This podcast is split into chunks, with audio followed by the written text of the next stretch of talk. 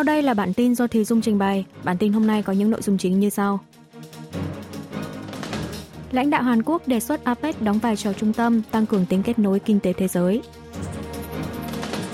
Ngoại trưởng Hàn Nhật nhất trí tiếp tục hợp tác đối phó với tình hình quốc tế. Bắc Triều Tiên cảnh báo về hành động quân sự chiến lược.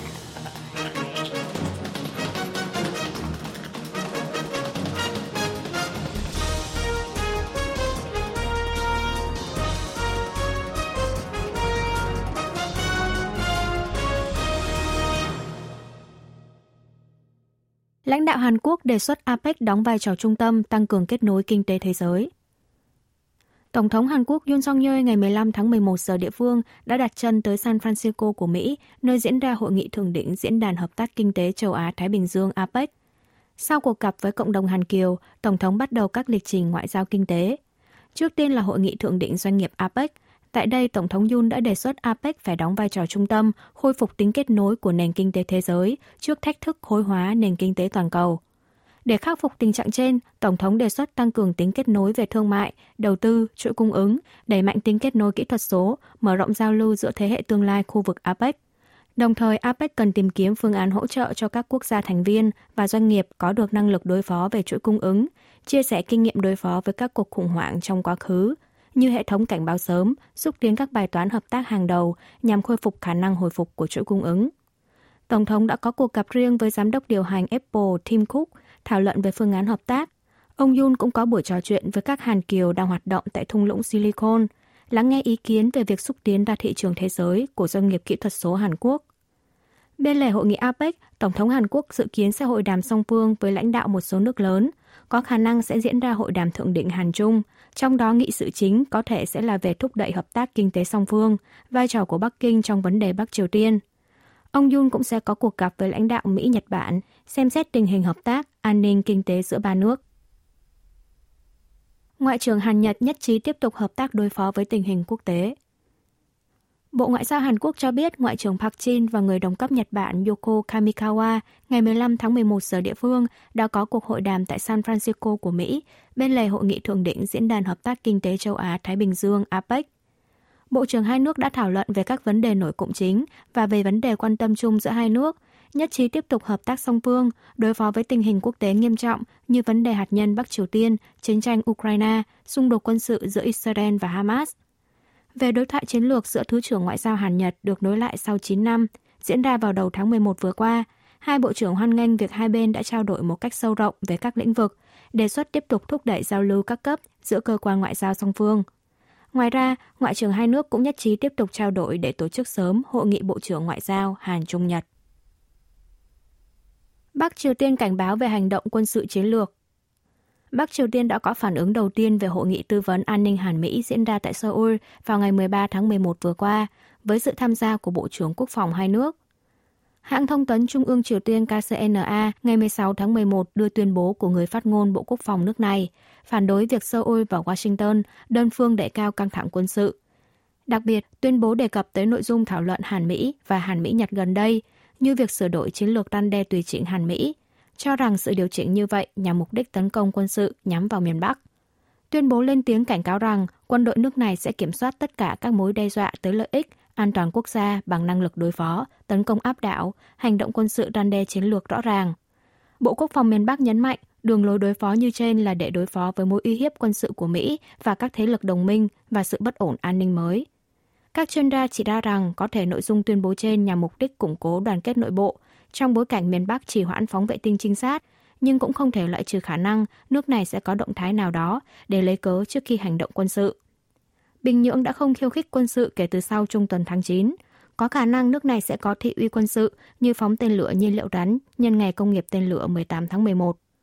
Bộ Thống nhất Hàn Quốc nhấn mạnh việc sửa đổi chiến lược răn đe điều chỉnh tại Hội nghị tư vấn an ninh Hàn Mỹ vừa qua là một thỏa thuận chính đáng nhằm đối phó với uy hiếp hạt nhân Bắc Triều Tiên, đảm bảo hòa bình bán đảo Hàn Quốc và khu vực Đông Bắc Á.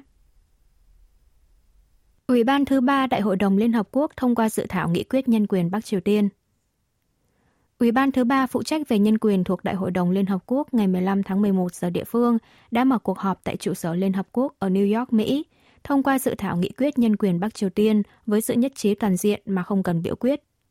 Đây là năm thứ 19 liên tiếp kể từ năm 2005, Ủy ban này thông qua dự thảo nghị quyết về nhân quyền miền Bắc. Dự thảo sẽ được trình tiếp lên phiên họp toàn thể Đại hội đồng Liên Hợp Quốc vào tháng sau.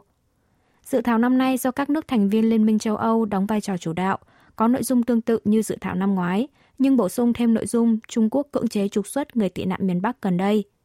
Văn kiện này cũng bao gồm nội dung hối thúc các nước thành viên tuân thủ công ước chống tra tấn của Liên Hợp Quốc liên quan tới người tị nạn Bắc Triều Tiên. Ngoài ra, dự thảo nghị quyết hối thúc Hội đồng Bảo an Liên Hợp Quốc đưa tình hình nhân quyền tại miền Bắc lên Tòa án Hình sự Quốc tế, khuyến nghị xem xét trừng phạt với những người có trách nhiệm cao nhất về tình hình xâm phạm nhân quyền. Nội dung này dường như nhắm đến Chủ tịch Ủy ban Quốc vụ miền Bắc Kim Jong-un đã được đưa vào dự thảo nghị quyết nhân quyền Bắc Triều Tiên 10 năm liên tiếp từ năm 2014. Dự thảo lên án Bình Nhưỡng đang xâm hại nhân quyền một cách có tổ chức trên diện rộng, như lập ra trại giam tù nhân chính trị, xâm hại nhân quyền phụ nữ, trẻ em, người khuyết tật. Nối tiếp năm ngoái, năm nay Hàn Quốc đóng vai trò là nước đồng đề xuất, tích cực tham gia vào quá trình thảo luận về nội dung dự thảo nghị quyết. Bình Nhưỡng và Moscow ký kết ý định thư thúc đẩy dự án hợp tác đa phương diện. Hãng thông tấn Trung ương Triều Tiên KCNA ngày 16 tháng 11 đưa tin Bắc Triều Tiên và Nga đã tổ chức cuộc họp của Ủy ban Kinh tế chung Nga-Triều tại Bình Nhưỡng vào một ngày trước, ký kết một ý định thư. Cuộc họp có sự tham dự của Bộ trưởng Kinh tế Đối ngoại miền Bắc Yun Chong-ho và Bộ trưởng Tài nguyên Thiên nhiên Nga Alexander Kozlov. Theo KCNA, hai bên đã thảo luận cụ thể về những vấn đề chính sách để mở rộng và xúc tiến các dự án hợp tác và giao lưu song phương theo nhiều lĩnh vực như thương mại, kinh tế, khoa học kỹ thuật mà đã được lãnh đạo hai nước thỏa thuận trong cuộc hội đàm thượng đỉnh lịch sử hồi tháng 9. Tuy nhiên, các nội dung chi tiết của ý định thư không được công bố cụ thể. Hãng thông tấn miền Bắc chỉ giải thích ý định thư này bao gồm các vấn đề đã được thảo luận nhằm thúc đẩy rộng rãi hơn nữa sự hợp tác thương mại, kinh tế và khoa học công nghệ giữa chính phủ hai nước, phù hợp với mối quan hệ hữu nghị được nâng lên một tầm cao chiến lược mới. Ủy ban Kinh tế Trung Nga Triều là một cơ chế thảo luận nhằm thúc đẩy sự hợp tác kinh tế cấp bộ trưởng giữa hai nước và đã nhóm họp tổng cộng 9 lần từ năm 1996 đến năm 2019. Hơn 500.000 sĩ tử Hàn Quốc bước vào kỳ thi tuyển sinh đại học năm học 2024. Kỳ thi tuyển sinh đại học năm học 2024 tại Hàn Quốc đã đồng loạt bắt đầu tại hơn 1.200 điểm thi thuộc 84 khu vực thi vào sáng ngày 16 tháng 11. Các thí sinh dự thi phải vào phòng thi trước 8 giờ 10 phút sáng, bắt đầu thi môn đầu tiên là ngữ văn, sau đó lần lượt là toán, tiếng Anh, lịch sử Hàn Quốc và nhóm các môn xã hội, khoa học, nghề nghiệp, môn ngoại ngữ 2 hoặc Hán tự. Môn thi cuối cùng kết thúc vào lúc 5 giờ 45 phút chiều. Kỳ thi năm nay tiếp tục áp dụng hình thức thi chung, không phân biệt khối tự nhiên và xã hội, tương tự như hai kỳ thi năm học 2022 và 2023. Đối với bộ môn ngữ văn và toán, các sĩ tử phải làm cả môn chung và môn lựa chọn. Số sĩ tử năm nay là 504.588 em, giảm 3.442 em so với năm ngoái. Kết quả thi sẽ được gửi tới các thí sinh vào ngày 8 tháng 12.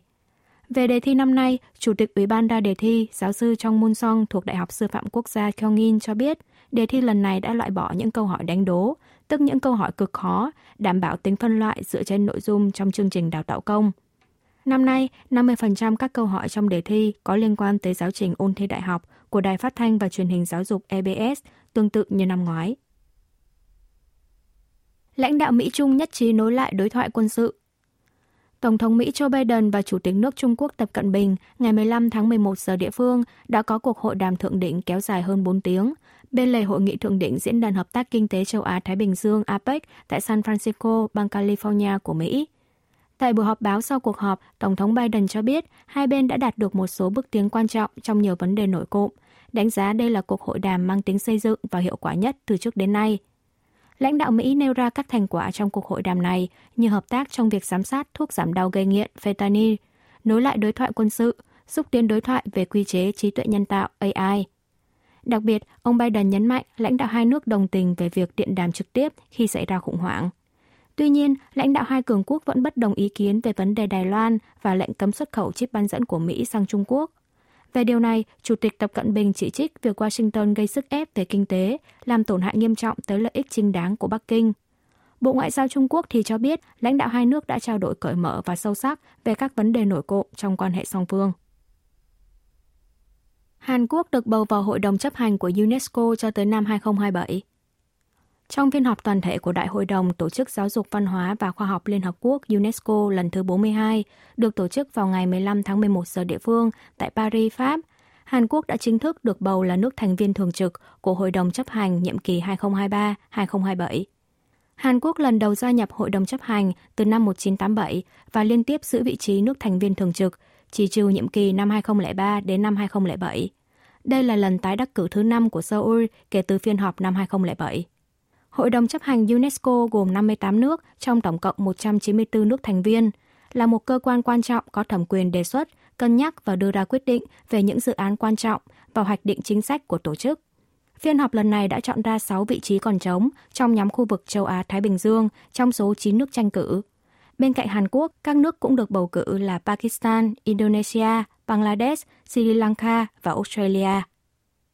Quý vị và các bạn vừa nghe xong bản tin của Đài Phát thanh Quốc tế Hàn Quốc KBS World Radio. Tiếp theo là chuyên mục Tiếng Hàn qua phim ảnh do Y Trong Ưn trình bày.